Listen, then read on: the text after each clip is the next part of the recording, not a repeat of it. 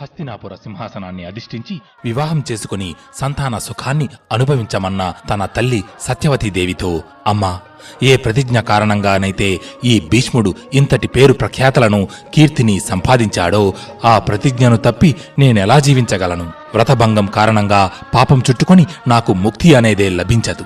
సమస్త లోకానికి వెలుగును ప్రసాదించే సూర్య భగవానుడు తన తేజస్సును కోల్పోయినా భగభగమండే అగ్నిహోత్రుడు తన వేడిని విడిచిపెట్టినా. ఈ భీష్ముడు తను చేసిన ప్రతిజ్ఞను మీరడు. కాని ప్రస్తుతం మన ముందు ఉన్న ఈ సమస్యకు నా దగ్గర ఓ పరిష్కారం ఉంది అన్నాడు భీష్ముడు. అది విన్న సత్యవతీదేవి వెంటనే ఆసక్తిగా ఏమిటా పరిష్కారం? అని అడిగింది. దానికి భీష్ముడు రెండు నిమిషాలు మౌనంగా ఉండి తరువాత అదే దేవరన్యాయము అని అన్నాడు. అది విన్న సత్యవతీదేవి ఏంటి? దేవరన్యాయమా?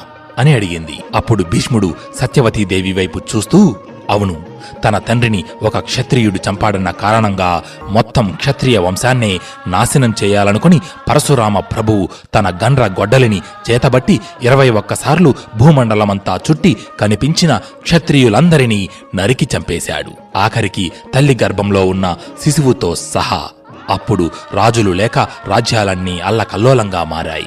భూమండలమంతా అన్యాయాలు అక్రమాలతో నిండిపోయింది. అప్పుడు రాకుమార్తెలందరూ దేవరన్యాయం చేత వారసులని కని వంశాభివృద్ధి గావించి రాజ్యాలను రక్షించుకున్నారు. దేవరన్యాయం అంటే తప్పనిసరి పరిస్థితులలో రాజు సంతానహీనుడు అవ్వడం చేతగాని లేదా వారసులను కనకుండా మరణించినట్లయితే ఆ రాజు భార్య ఒక వేద పండితుడు మనసులో అనువంతైన కామభాగాలపై ఆసక్తి లేనివాడు సద్గుణ సంపన్నుడు ఆజన్మ బ్రహ్మచారి అయిన ఒక బ్రాహ్మణుడితో లేదా ఒక మునితో లోక కళ్యాణం కోసం సంగమించి పిల్లల్ని కనడం.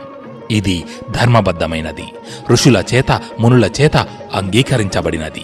ఒకసారి పండితులను రాజా పురోహితులను సంప్రదించి నిర్ణయం తీసుకోండి మాత అని చెప్పాడు. మహాభారతంలో ఈ ఘట్టం అత్యంత క్లిష్టమైనది.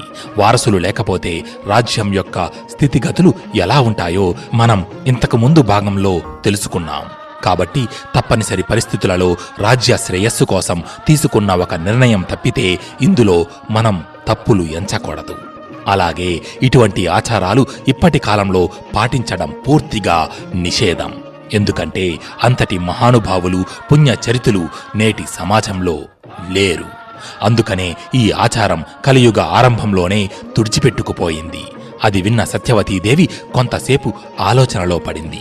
తరువాత భీష్ముని వైపు చూస్తూ కుమారా నాకు మీ తండ్రి గారైన శంతన మహారాజుతో వివాహం జరగడానికి ముందు ప్రతీప మహర్షి ద్వారా నా కనియత్వం చెడకుండా ఒక పుత్రుడు జన్మించాడు. అతడే వ్యాసుడు.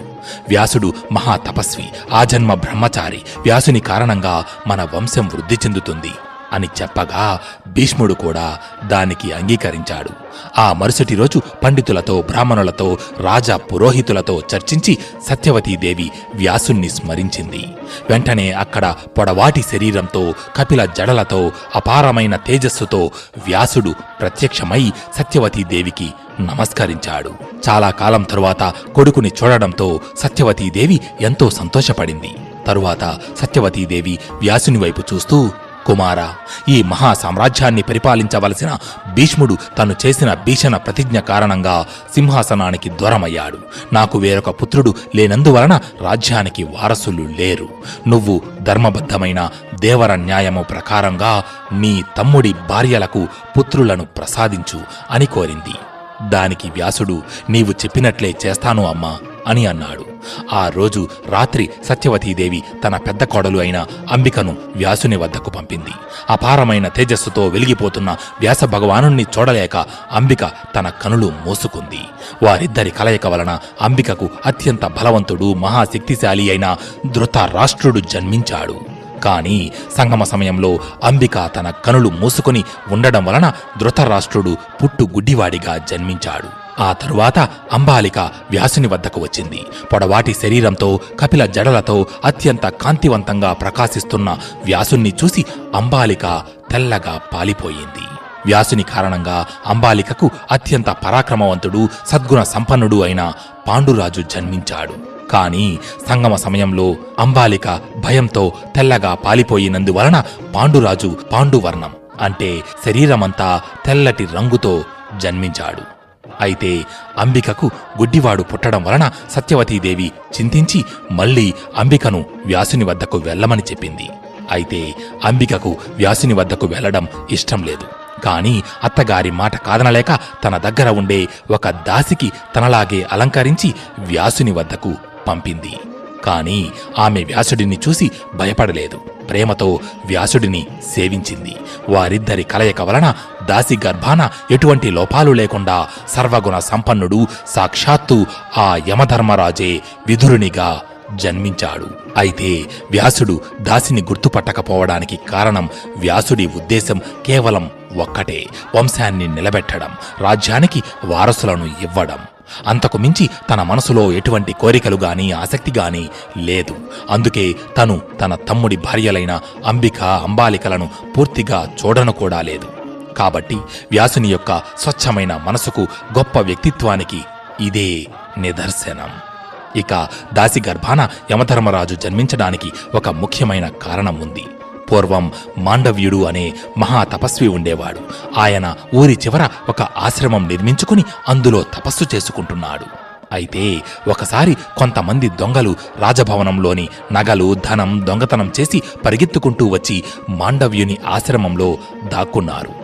ఆ దొంగలను వెంబడిస్తూ వచ్చిన రాజభటులు అక్కడ ఉన్న మాండవ్యుని చూసి రాజుగారి ధనం నగలు దొంగలించి కొంతమంది దొంగలు ఇటువైపు వచ్చారు. మీరు ఏమైనా వాళ్ళను చూశారా? అని అడిగారు. కాని మౌనవ్రతంలో ఉన్న మాండవ్యుడు సమాధానం ఇవ్వకుండా అలాగే మౌనంగా ఉన్నాడు. దానితో భటులు మాండవ్యుని ఆశ్రమంలోకి ప్రవేశించి దొంగలను పట్టుకున్నారు. అయితే ఆ దొంగతనంలో మాండవ్యునికి కూడా భాగం ఉందని అనుమానించి భటులు మాండవ్య మునిని కూడా ఆ దొంగలతో పాటు బంధించి మహారాజు ముందు ప్రవేశపెట్టారు. కాని మాండవ్యుడు మహారాజు అడిగినా కూడా తన నోరు విప్పి నిజం చెప్పలేదు. దానితో మహారాజు నిజంగానే మాండవ్యుడికి కూడా ఆ దొంగతనంతో సంబంధం ఉందని భావించి భటుల వైపు చూస్తూ ఇతనికి సోలారోహణ శిక్ష విధించండి అని ఆజ్ఞాపించాడు. సోలారోహణం అంటే ఒక పొడవాటి సోలంపై మనిషిని కూర్చోబెట్టడం. మనిషి యొక్క బరువు కారణంగా ఆ సోలం మనిషి యొక్క శరీరంలోకి దిగి తల నుండి బయటకు వచ్చి ఆ మనిషి మరణిస్తాడు. రాజు ఆజ్ఞాపించినట్లే భటులు మాండవ్యమునిని సోలంపై కూర్చోబెట్టారు. అయినా సరే మాండవ్యుడు తన తపస్సుని ఆపలేదు. ఆ సోలంపైనే కూర్చుని తపస్సు చేస్తున్నాడు. మన నిత్య జీవితంలో మనకంటూ ఒక బలమైన లక్ష్యం ఉంటుంది. కానీ మధ్యలో ఎదురయ్యే చిన్న చిన్న సమస్యలకు భయపడి మన ప్రయత్నాన్ని మధ్యలోనే ఆపేస్తుంటాం. కానీ మాండవ్యుడు మాత్రం తను ఎంత చిత్రవద అనుభవిస్తున్నా తన తపస్సుని మాత్రం ఆపలేదు. మరోసారి మీరు మీ ఓటమిని అంగీకరించి మీ ప్రయత్నాన్ని ఆపేసేటప్పుడు ఒక్కసారి ఒకే ఒక్కసారి మిత్రమా మాండవ్యుని జీవిత కథను గుర్తు తెచ్చుకోండి. కొన్ని గంటలకు సోలం శరీరం గుండా లోనికి ప్రవేశించి మాండవ్యుని కంఠం వరకు వచ్చేసింది.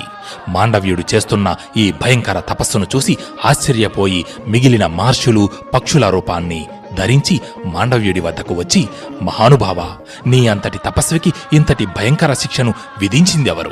అని అడిగారు. దానికి మాండవ్యుడు మనిషి జీవితంలో ఏదీ కారణం లేకుండా జరగదు. ఇది నా పూర్వజన్మ యొక్క పాపఫలం అయ్యుంటుంది. దాన్ని నేను ఇప్పుడు అనుభవిస్తున్నాను. దీనికి వేరే వారిని నిందించి ప్రయోజనం లేదు అని సమాధానమిచ్చాడు. దానితో ఆ మహర్షులు అక్కడి నుండి వెళ్ళిపోయారు. అయితే ఈ మాటలన్నీ అక్కడ కాపలాగా ఉన్న భటులు విని మహారాజు వద్దకు వెళ్ళి జరిగినదంతా వివరించారు. దానితో మహారాజు జరిగిన దానికి బాధపడి వెంటనే అక్కడికి వచ్చి మాండవ్యుడిని ఆ సోలంపై నుంచి దింపమని భటులకు ఆజ్ఞాపించాడు. కానీ ఎంత ప్రయత్నించినా ఆ సోలం మాండవ్యుని శరీరం నుంచి బయటకు రావడం లేదు. దానితో ఆ సోలాన్ని అక్కడితో నరికేశారు.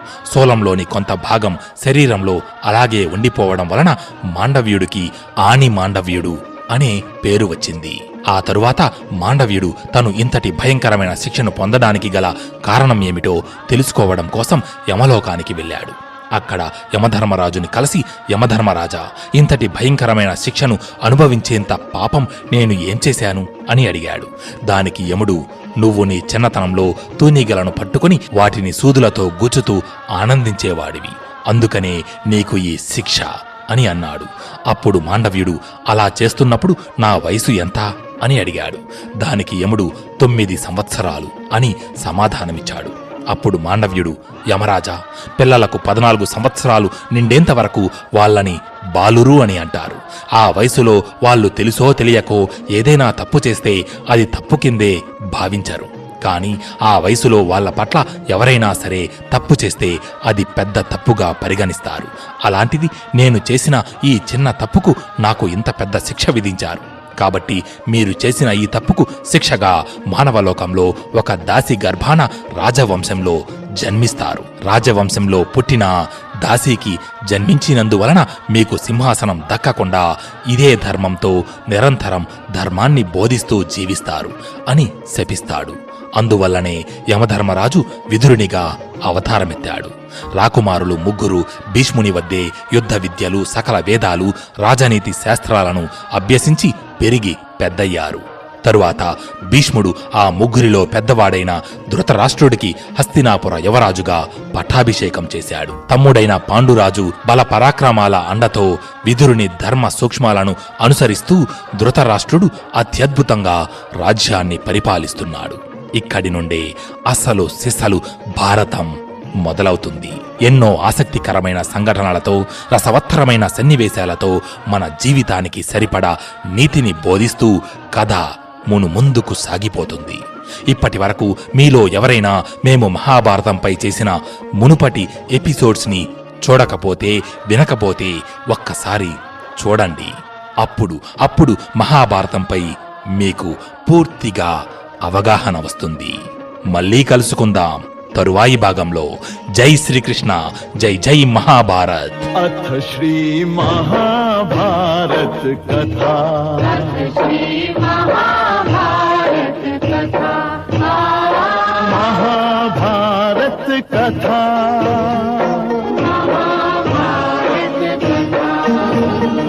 कथा है पुरुषार्थ की ये स्वार्थ की, परमार्थ की सारथी जिसके बने श्री कृष्ण भारत पार्थ की। शब्द दिग्घोषित हुआ जब सत्य सार्थक सर्व था। शब्द दिग्घोषित हुआ